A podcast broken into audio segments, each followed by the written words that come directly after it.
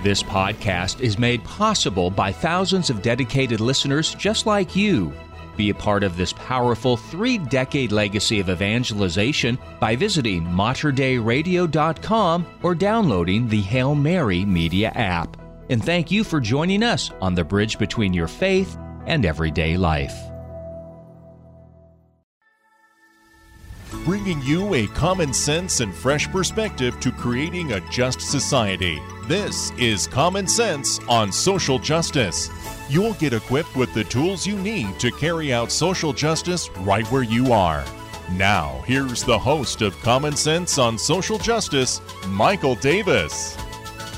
And thank you so much for joining us. I am glad that you're here again with us today in this conversation of creating a just society right where you are. Uh, in modern society, we have given ourselves to a lie.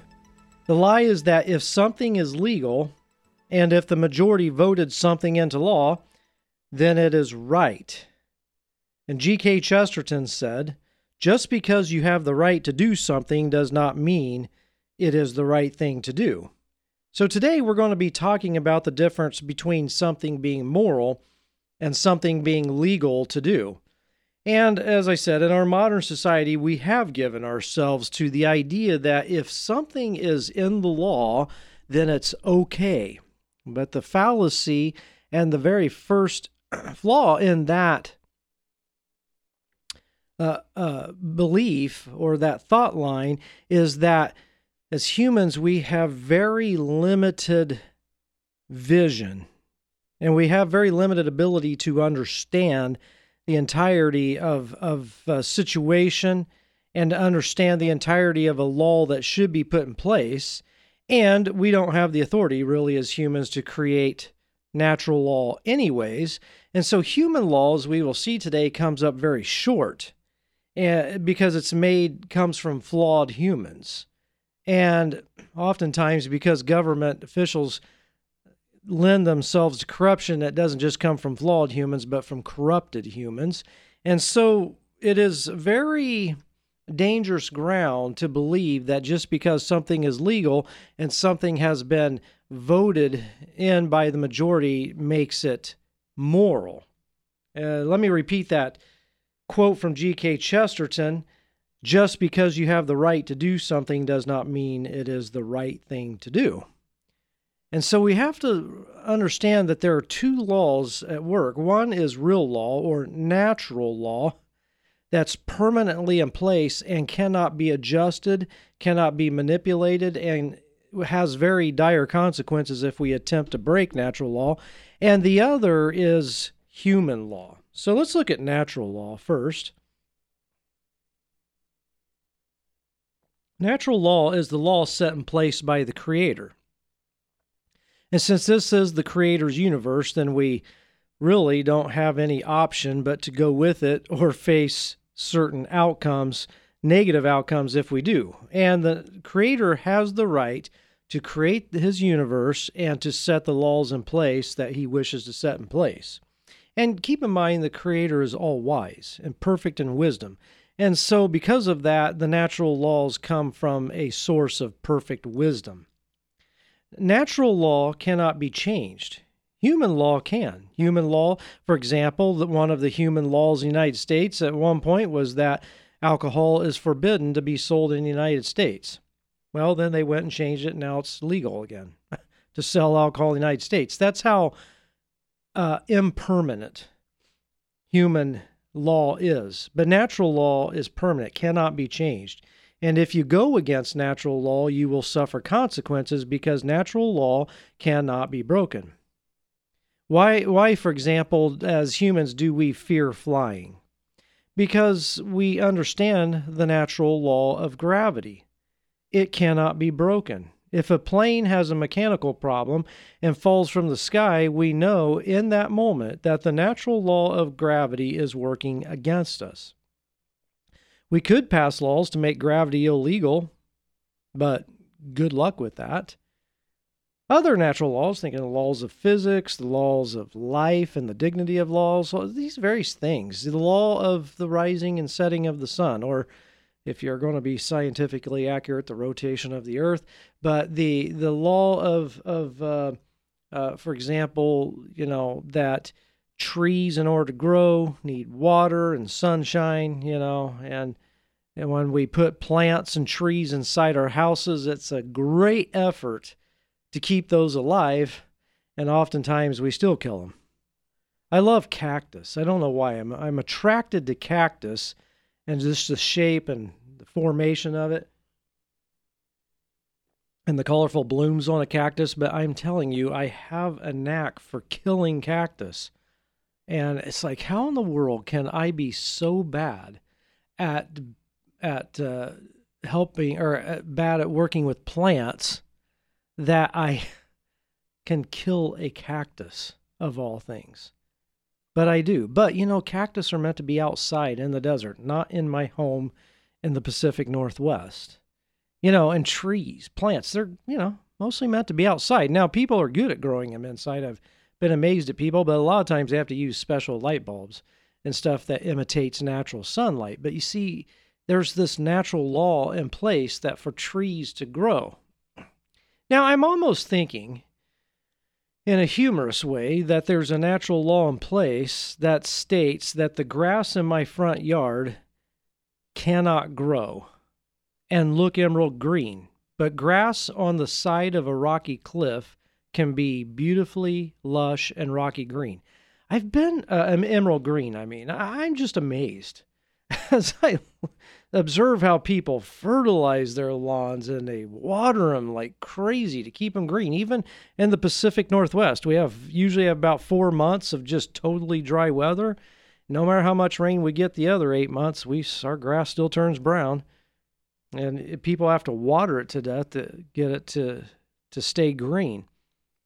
But I go up in the mountains, and there will be this rock rocky cliff, and it, I swear there is like a perfect lawn of grass growing on the side of that cliff. And like, how is that possible? So I'm starting to think it's a natural law that if you want a perfectly green law or green lawn, then um, maybe you need to build a rocky cliff in your front yard. Who knows? But there are real natural laws in place, and those laws cannot be changed.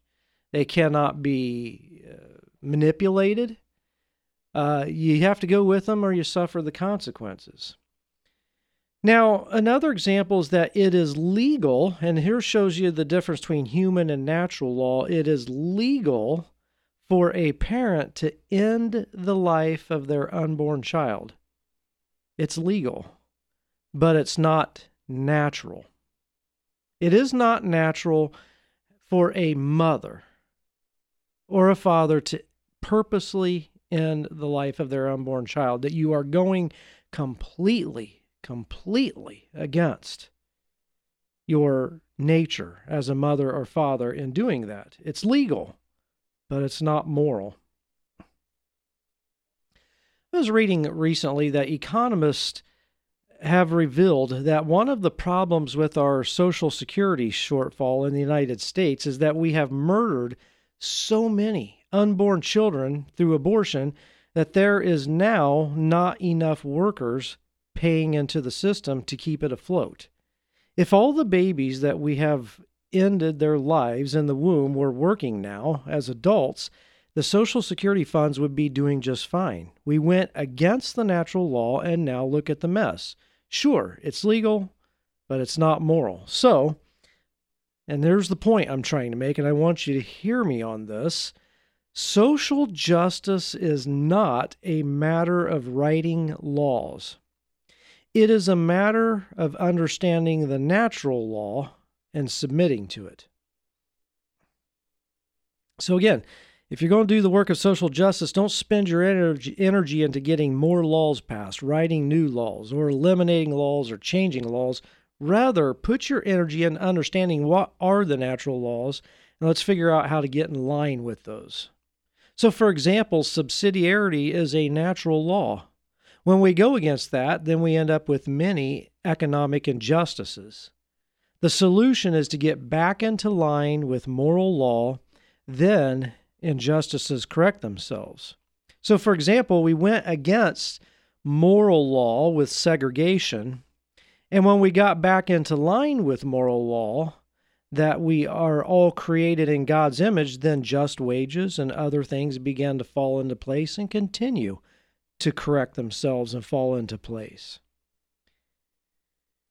If legal equaled moral, then we shouldn't have all the injustices we have because we certainly are not running short of the number of laws on the books. The problem is that we keep going against the natural laws put into place by God. So now we have this question Why are human laws so weak? Well, I'm glad you asked. Why are human laws so weak? Well, first of all, because they do not prevent someone from harming another. They only punish the person after the fact. So, laws against murder only work after the victim is dead. Did you hear me on that? Laws against murder. And I've told people this there are actually no laws against murder because laws against murder only work after the victim is dead. They do not prevent people from carrying out a murder. A second reason why human laws are so weak is that they require law enforcers, aka police officers, and these law enforcers are limited in number and have so many laws that they're trying to enforce that they often have to pick and choose which ones to enforce. It is so random how the police choose which laws to enforce and who they will enforce them on. And now that we have the defund the, the defund the police problem, that makes everything exponentially exaggerated. Uh, another reason why human laws are so weak is they do not change the human heart. No amount of laws stopped Ted Bundy's insatiable appetite for perversion and violence. And so human laws did not change his heart. And they didn't prevent him from the act either. They only punished him after the, people were dead and families were wounded. And so human laws have no power to change the human heart. Another reason why human laws are so weak is that the rich and powerful appear to be immune from the human laws. Does it not seem that way to you when you watch the news as you, as you observe society? That the rich and powerful tend to be or it's at least I don't know if they tend to be, but they appear to be above the law. Like you watching this, you know, you you have different uh, high profile political officials right now who are facing troubles with corruption. It's like they never get punished because they're rich and powerful. Uh, human laws also are at the mercy of corrupt judges and attorney attorneys. Now, there are a lot of good attorneys and judges I've met over the years, but a lot of them are corrupt as well. And human laws are at the mercy of these corrupt attorneys and judges who, again, like law enforcement officers, are choosing which laws to enforce and who they will enforce them on. Human laws often are not in line with natural law. So, for example, gender ideology prote- protection you know, people that want to identify as all kinds of genders, they're protected by law. Well, fine. But the idea of more than two genders goes against natural biology. And so human law says we recognize all these genders beyond male and female, but the natural law says, well, there's only two. There's only male and female. That's it. And you can't go outside of that. You can claim to, you can tweak your body to appear that you're going outside the male and female paradigm, but it's just it's not possible. It's only a facade. You can change your body parts, but again, it's still just a facade. It doesn't change the natural biological laws put in place by the creator. By the way, I hope that if you're listening and you're a Catholic, that you email our Archbishop here in Portland, Archbishop Sample, who has had to confront some Catholic schools for promoting gender ideology, and thank God for an archbishop who is courageous enough and cares enough for children in our Catholic schools in the Portland metro area and in Oregon to take rein in the whole thing. And he's standing up and he's saying no. And he's taken a lot of flack from the media and from from uh, the gender gender ideology crowd. He's taking a lot of flack from them. So if you get a chance, encourage Archbishop Sample and say thank you for standing up for what is right. So I guess the question then to to close out today is what do we do? That's the real big question. It's like, okay, there's natural law, there's human law. Human laws are weak. You know, natural laws are what we have to work with. When it comes to social justice, I'm trying to live out justice in my life. What do I do? Well, this is a tough one to answer because people are so given to believing that majority opinion and human law is the standard. Now, we can think uh, uh, a lot philosophers of the 20th century for this Karl Marx, uh, Jean Paul Sartre, uh, his name just skipped uh, my mind, Sartre, and others who uh, promoted this um, ideology, this philosophy that there is no God. And therefore, because there's no God, I am the one who determines. Uh, as Sauter, uh, why am I butchering his name? Sartre said, he said that it is, uh, that there is no God. And therefore, it, I am not a blank slate for things to be determined upon me, but I am an individual who causes myself to exist, and there's a blank slate before me, and I am the one who paints upon that blank canvas.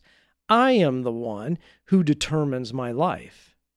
Well, when you have philosophers like that from the 20th century ingraining that into our children and into young adults, then you end up with a society who believes they have the right to paint on that blank canvas my gender, my sexual orientation, my, you know, right to be a serial killer, my right to look at pornography, my right to exploit children. Why do we have all that craziness? Because of uh, of these philosophers from the 20th century. So we've got a tough thing to do if we're to live out justice. And so we've got to figure out what is the ingredient? What is the path to get back on track as a society? Now, Mark Twain said that if you find yourself agreeing with the majority, it is time to stop and reflect. If you find yourself agreeing with the majority, it is time to stop and reflect. I love that quote. It's been one of my favorite quotes the past few years. But the first place it begins to get back on track and how to get uh, back in alignment with the natural law is it begins with the church. St. Paul in the New Testament, in the book of First Timothy, says that the church is the pillar and foundation of truth. The church is the pillar and foundation of the truth. That's what St. Paul says in the Bible. And so, if the church is the pillar and foundation of the truth, and if the church is goofing up, then society will follow suit. And unfortunately, since the 1960s, many priests and bishops have been playing games with church teaching. I've sadly, you know, uh, been at Mass and heard priests in homilies who think that their opinion is above church teaching. And this is quite the Protestant way of thinking. Me and the Holy Spirit is all you need. Huh. Okay. Well, when we have that attitude, it leads to the chaos we have now in the thousands of different denominations. But the church must begin to stand by its own teaching no matter what society thinks of it. That's why our archbishop says, hey, this is church teaching. There's male and female. That's how God created it. And we're not changing from that. If history and the scriptures teaches us anything, it is this truth, more often than not, is not popular. Truth is just not popular, and it never gains the majority opinion. But if the church, which grew out of the blood of the martyrs, is taking the easy road, then the church is going against her own DNA. So any church leader who teaches takes the easy road to appease people, as St. Paul says, those who have itching ears to to appease them. Any church leader who tweaks the teaching of the church to try to appease people is going against the very DNA of the church, which grew out of the martyrs. And the martyrs throughout history in the church have said, we don't care what people think we should be doing or saying, we're going to stand on the truth.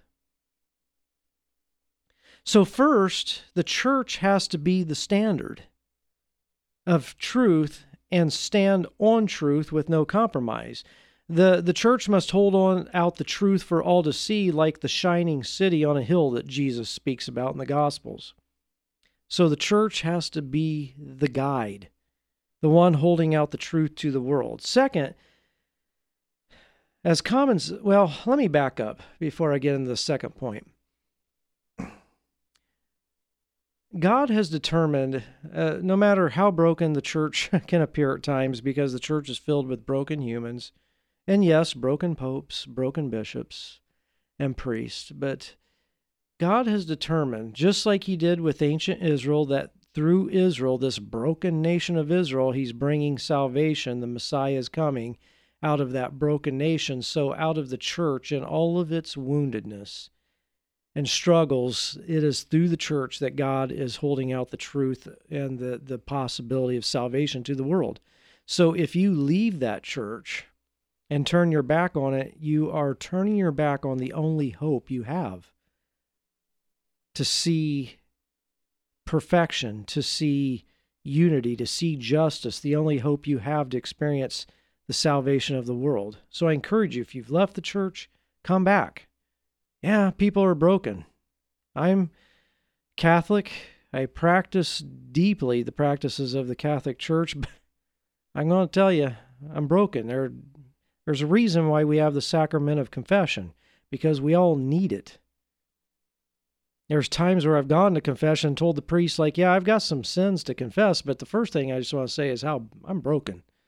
You know, and, and when I go up to receive the body and blood of Christ in the Eucharist, as I'm walking up, I just say to myself, I am broken and I need Jesus. That's the whole point. And so I encourage you don't turn your back on your hope that is in the church, come back to it. And if you see that the church is struggling with something, well, rise up as a saint and help with that very thing to heal.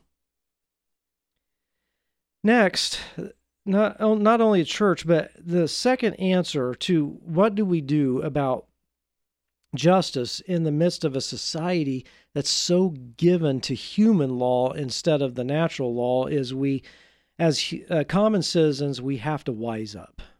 We must wise up. We must take responsibility that, and what I'm about to say you may not like, but it's got to be said. We must, as common citizens, take responsibility that the knuckleheads who are in political office are there because we put them there. Now, you may say, well, they cheated in the elections. Well, if that is so, it is because you let them get by with it. You see, we tend to roll over and play dead because we don't want to be inconvenienced. But justice demands that we be inconvenienced for a short moment so that others do not suffer injustice for the long term. I think of the example of Dorothy Day. Dorothy Day exposed the military complex for what it is and the industrial complex and the corporate complex. She exposed these complexes for what they were, and it certainly did not make her popular, but it did make her holy. and many, due to her taking the unpopular stance, have been awakened to the injustice of the complex. And because of her and starting the Catholic worker houses, you know, I've been positively influenced in my life because of Catholic worker houses uh, here in Portland. So the church must stand on truth. And common people like us must rise to the moment and say no to the machine. I remember watching the local news here in Portland a few years ago, and there was a heat wave coming through the city, and the on field reporter for one of the local stations was at the zoo pontificating on global warming and how it would destroy the pop- polar bear population. The reporter was standing in front of the polar bear exhibit at the zoo, and I noticed in the background behind the reporter that one of the polar bears was laying on its back, sprawled out, legs spread out, enjoying the sun and the heat. And I couldn't help but laugh at the irony. And we can be so blind as humans. We, we blindly pontificate how right something is because it is legal, and we fail to see in the background the complete opposite is true. We must wake up and realize that more laws on the books is not the answer. The answer is the moral law, submitting to the truth that is in Jesus Christ. May we do so as we create a just society right where we are. You've been listening to Common Sense on Social Justice with your host, Michael Davis. A common sense and fresh perspective to creating justice where you are. Share your comments and questions with Michael by emailing sjcommonsense at gmail.com. That's sjcommonsense at gmail.com. If you enjoyed this podcast, please consider sharing it with a friend. You can support this vital mission of evangelization through materdeiradio.com or the Hail Mary Media app and thank you for helping us lead souls to Jesus through the Blessed Virgin Mary.